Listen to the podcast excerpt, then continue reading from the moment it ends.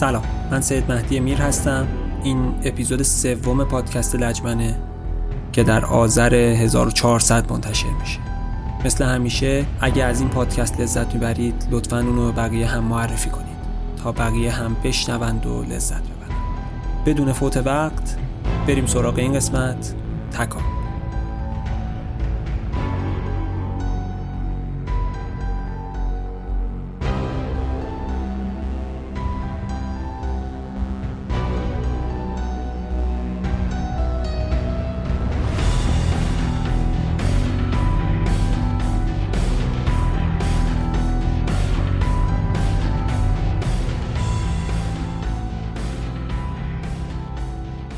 زمستان 1350 هوا به شدت سرد و برفی بود به طوری که بارش برف تا یک ماه بعد از عید نوروز هم ادامه داشت سپاه تکاب دارای چندین پایگاه مهم در اطراف شهر بود که عبارت بودند از بای محمود، حسن آباد، تپه انگرد و دریاچه افسانه و وهمانگیز که به دلیل عمق نامعلومی که داشت خود محلی ها هم با وحشت از آن نام می بردند. و البته به دلیل املاح سنگینی که در دل خود داشت غیر قابل شرب بود و فقط به مصارف کشاورزی می رسید. تنها وسیله‌ای که می توانستیم با آن در برف سنگین منطقه تردد کنیم تراکتور و جیپ دو دیفرانسیل بود و کار جابجایی نیروها و تعویز شیفت آنها که به صورت هفتگی بود توسط یکی از توسط یک دستگاه تراکتور که یدکی را با خود می‌کشید انجام می‌شد. این منطقه در سیطره یک سرگرد شورشی ارتش شاهنشاهی به نام ایرج بود که یک دست خود را در عملیات از دست داده بود. این فرد مرتبا در جاده های منتهی به روستاهای اطراف تکاب مخصوصا روستای حسن آباد و تپه انگرد مینگذاری می‌کرد و هر از چند گاهی تلفاتی از نیروهای مردمی و سپاه می گرفت. فضای پایگاه ها تشکیل شده بود از یک تا دو اتاق کاهگلی با سقف چوبی و عموما دلگیر و تاریک که در زمستان سرد و طولانی مدت منطقه با بخاری های هیزومی گرم می شدن. در اطراف پایگاه حسن آباد تپه بلندی با مساحت نسبتا بزرگ که به نام انگرد بود قرار داشت که با توجه به زیاد بودن ارتفاع به عنوان پایگاه دوم استفاده می شد. چون منطقه را کاملا پوشش می‌داد و توسط تراکتور به آنجا نیرو و امکانات تدارکاتی برده می‌شد. برگردیم به مقر اصلی یعنی سپاه تکاب و شهر تکاب سپاه فاقد حمام بود و برای حمام رفتن باید از امکانات شهر استفاده می‌شد که به صورت یک روز در میان زنانه و مردانه بود با مشقت زیاد به دلیل کمبود آب از حمام شهر استفاده می کردیم. معمولا دوش اول آب پرفشاری داشت و هرچه دورتر می رفتیم از فشار آب کاسته می شد تا با قطع کامل آن روبرو می شدیم. شهر تکاب یک پمپ بنزین هم داشت که به دلیل قطع مکرر برق دارای پمپ دستی بود و با حرکت مکرر اهرم بنزین را داخل باک می ریختیم. شهر تکاب در آن زمان فاقد امکانات رفاهی خاصی بود. تقریبا هر چند شب یک بار افرادی را که سیاه مست بودند با حکم دادستانی برای حد زدن به محوطه سپاه می آوردند. معمولا بعد از اجرای حکم شلاق برای اینکه مجرم نبیند توسط چه کسی شکنجه شده است شلاق را به سرعت داخل علف ها انداختند تا زننده شلاق ناشناس بماند.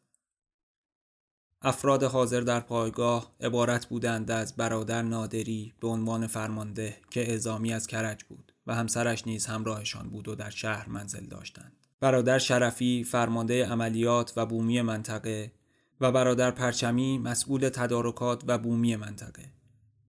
بعدها که مأموریت من در تکاب به پایان رسید شنیدم برادر شرفی و پرچمی که برای کار اداری به سنندج آمده بودند در راه بازگشت به علت تصادف و چپ کردن کامیون آبفا به اتفاق عدهای دیگر همگی شهید شده بودند.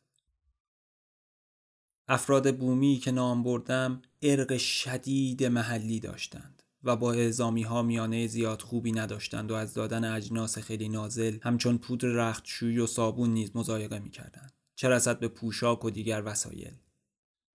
فقط لطف کرده بودند و سه وعده غذا به ما می‌دادند. به هر حال خدا رحمتشون کنه. آقای نادری که رفاقتی با او پیدا کرده بودم سر همین غذایای ناسیونالیستی زیاد دوام نیاورد و مرا تنها گذاشت و رفت. از بین دیگر افراد مستقر که بومی بودند فردی بود موسوم به معمار و حاجی که نابینا بود و مکانیک. فقط کافی بود دستش را روی قطعه خراب میگذاشتی و او آن قطعه را به راحتی تعمیر می‌کرد. غروب ها فاصله موتوری تا غذاخوری را تا انتهای حیات با فانوسی در دست طی می‌کرد و وقتی می‌گفتیم شما که نمی‌بینی فانوس برای چیست؟ می‌گفت من نمی‌بینم دستم را می‌گیرم تا دیگران مرا ببینند. یک نفر دیگر هم در موتوری کار می‌کرد که قصد داشت به تبریز نقل مکان نماید. نامش محمود بود که مرا به یاد باد اسپنسر میانداخت. یک روز سر میز غذا با کسی که از راه دور قند را در لیوان چایش انداخته بود معامله ای کرد. لیوان چای داغ را به سمت صورتش پاشید. کسی جرأت برخورد با او نداشت. البته با من خوب بود و هر وقت ماشین می‌خواستم بدون چون و چرا ماشین رو تحویل می‌داد. قبلا گفته بودم که مقر مخابرات در طبقه بالا بود. نمازخانه ای هم در طبقه بالا بود که شیخی وسواسی و البته کمی شیرین عقل در آنجا اقامه جماعت می‌کرد. محلی ها می‌گفتند زمانی که امام آمده بود از شادی زیاد لخت وارد کوچه شده بود. البته چند بار آزمایشش کردم سواد نسبتا خوبی داشت ولی وضوحایش به دلیل همان وسواس قدری طولانی بود. یادم میآید که لحظه تحویل سال 59 به 60 غروب بود و من در اثر بیحالی ترجیح دادم بخوابم. برف در حال باریدن بود و هوا به شدت سرد بود. و اتاق توسط یک چراغ والور که کتری آبی نیز رویش بود گرم می شد. یک دستگاه موتور برق یاماهای اتوماتیک نیز بیرون اتاق داشتیم که برای مواقع بیبرقی آن را روشن می کردم. تا هم باتری ها شارژ شوند و هم بیسیم هایی که با برق کار می کردند به کار خود ادامه دهند. آن زمان در هر پایگاه سپاه یک گروه شش نفره از افراد کلاه سبز ارتش جهت کمک و آموزش حضور داشتند که مرتبا مشغول تمرین پرتاب کارد سنگری به سمت سیبل نصب شده بر روی دیوار بودند. یک روز عصر که روی ایوان جلوی اتاق نشسته بودم یک نفرشان را با سر خونین دیدم که وارد پایگاه شد. کاشف به عمل آمد که موقع تیکه انداختن به دختری در شهر اهالی روی سرش ریخته بودند و تا می‌خورد او را زده بودند. فرماندهشان هم که یک استوار بود اردورم بردورم و شلتاق راه انداخته بود که علم کنم و بل می‌کنم و دست آخر هم هیچ غلطی نکرد یک روز برای هماهنگی با ارتش به اتفاق فرمانده پایگاه به ارتفاعات اطراف تکاب رفتم فرمانده گروهان سرهنگ خوشمشربی بود و خیلی تحویل می گرفت. می گفت تو هم سن و سال برادرزاده من هستی. منطقه زیبایی بود. داخل چادر از ما استقبال کرد. در تمام مدتی که در تکاب بودم تقریبا نتوانستم هیچ گونه تماس تلفنی با خانه داشته باشم. چون مخابرات سرپایی نداشت و نامه هم تقریبا دو هفته طول می‌کشید تا جوابش بیاید. در این مدت چهار ماهی که در تکاب بودم شوهر خاله هم آقا جلال مادر بزرگم که مامان جون صدایش می‌کردیم و مادر مادر بزرگم که خان جون صدایش می‌کردیم از دنیا رفتند.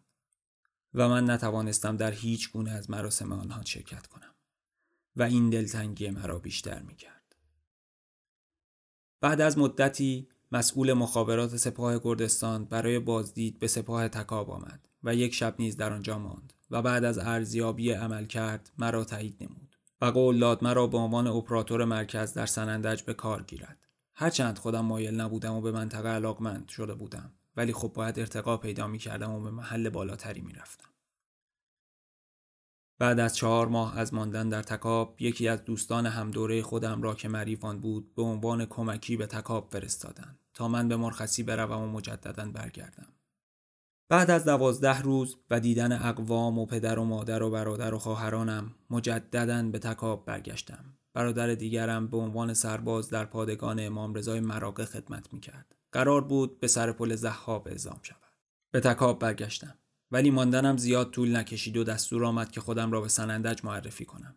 پس اسقر که دیگران به خاطر قد کوتاهش به او اسقر جقل می‌گفتند برای آوردن تعدادی از اقلام مخابراتی به تکاب آمد و من به اتفاق او با یک دستگاه استیشن آهو که اتومبیل مخصوص آن دوران بود و الحق اتومبیل خوبی بود به سنندج وارد شدم.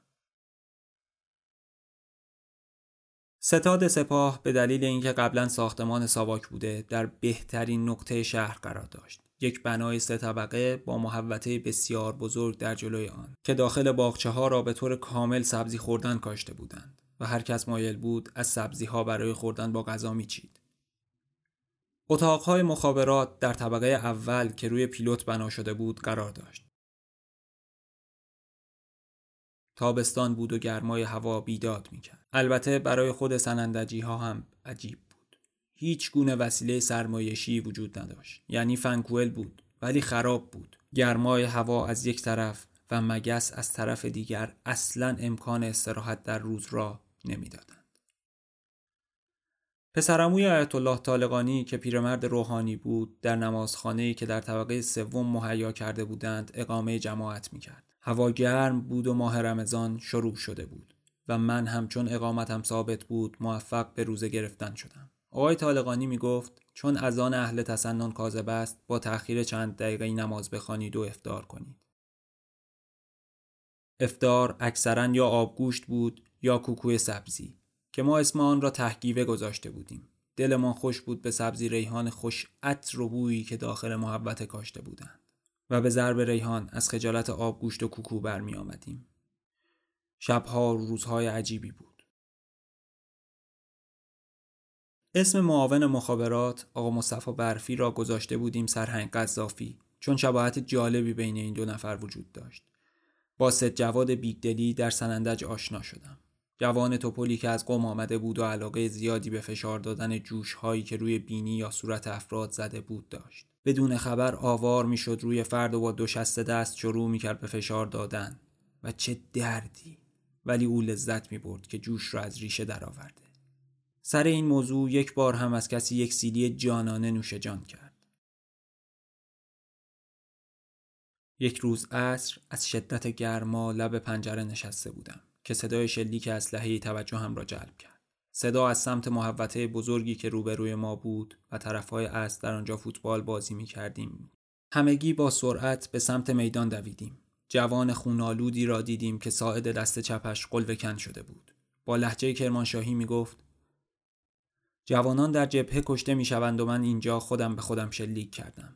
ظاهرا حواسش نبوده و اسلحه جسه را که مسلح کرده بوده و دستش روی لوله بوده در اثر بیتوجهی ماشه را چکانده بود.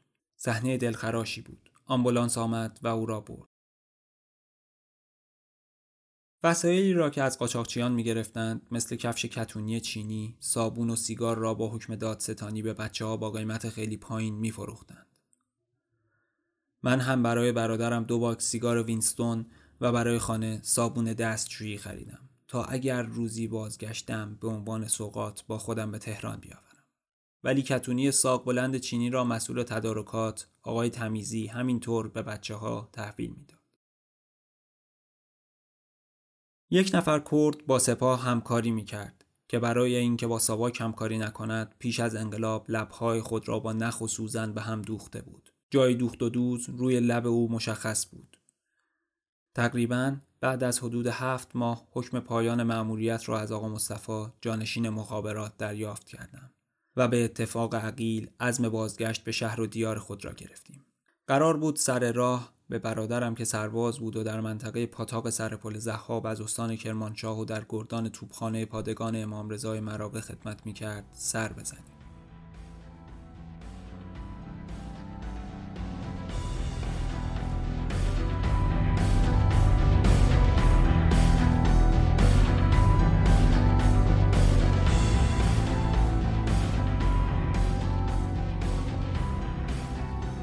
خیلی ممنون که قسمت سوم این پادکست رو هم شنیدید لطفا نظرات و پیشنهاداتتون رو برامون توی اینستاگرام و اپ های پادگیر مثل Castbox و Apple Podcast بنویسید. همه رو می‌خونیم و سعی می‌کنیم که اجراشون کنیم. باز هم ممنون از همه شما.